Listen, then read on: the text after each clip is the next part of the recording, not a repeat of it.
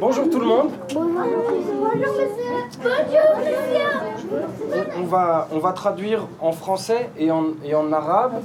Euh, Est-ce que l'anglais est nécessaire? Quelqu'un qui parle anglais ici? Je te laisse traduire jusque-là.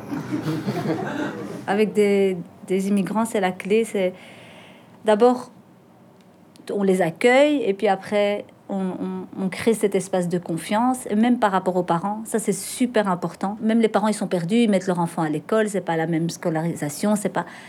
Donc du coup, ils sont aussi autant angoissés que l'enfant au final. Quand tu donnes le temps aux parents et de leur expliquer, donc du coup, ils ont confiance en toi. Donc du coup, je sais pas s'ils transmettent ça aussi à l'enfant.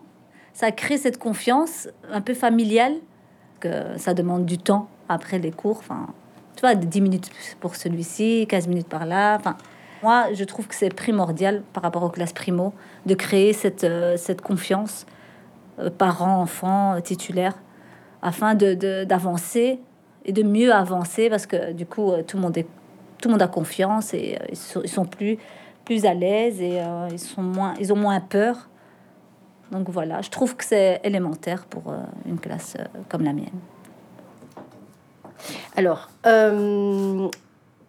les mom- un des moments qui m'ont particulièrement ému, c'est, euh, je dois dire, euh, le petit Mohamed qui, au départ des ateliers, chantait euh, en se cachant les yeux, en essayant de se faire le plus petit possible et surtout.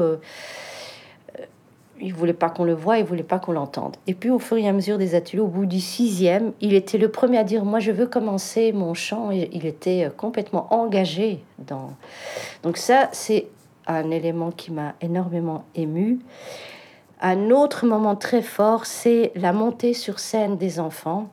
Juste au moment où on ouvre le rideau, je les ai vus courir vers cet endroit qui était euh, leur, leur, euh, leur plateau avec les projecteurs vers eux et je les ai vus courir avec toute cette générosité, cet élan euh,